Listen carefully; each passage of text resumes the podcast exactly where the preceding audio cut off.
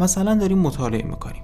کتاب جلومون باز داریم می‌خونیم تمرکز کردیم و یهو یه صدایی میشنویم. یهو صفحه گوشیمون روشن میشه.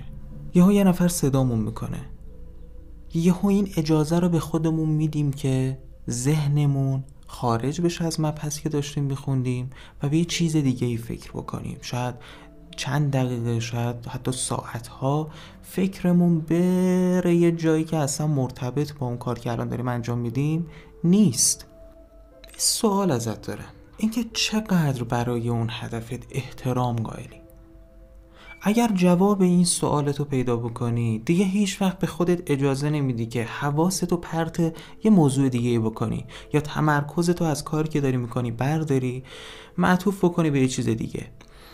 چون احترام قائلی براش. تصور کن یه نفر جلو تیستاده داره باد صحبت می‌کنه. وقتی داره باد حرف می‌زنه تو میری یه کار دیگه انجام میدی. وقتی داره باد صحبت می‌کنه تو یهو چشماتو میبندی میری توی فکر به چیزی فکر می‌کنی. همه اینو بی احترامی به اون آدمه. پس تو وقتی داری کاری رو انجام میدی به طور مثال داری مطالعه می‌کنی میزان احترامی که برای اون هدفت قائلی و برای خودت قائلی رابطه مستقیم داره میزان تمرکزی که براش داری می‌کنی. هدفت دلش میشکنه ها. باهات قهر می‌کنه ها. می‌ذاره میره. و بعد بدو بدو بری دنبالش دوباره پیداش بکنی از دلش در بیاری برگردونی بگی بابا من همه حواسم پیش توه من تو رو می‌خوام من می‌خوام به تو برسم. ولی شاید دیگه از دلش در نیاد وقتی این حواس پرتی ها زیاد میشه تو شاید فکر کنی که فقط همین الان بود.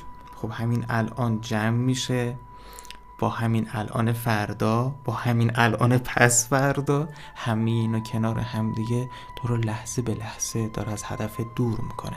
و این تویی که همین الان باید یه بار واسه همیشه احترام قائل بشی.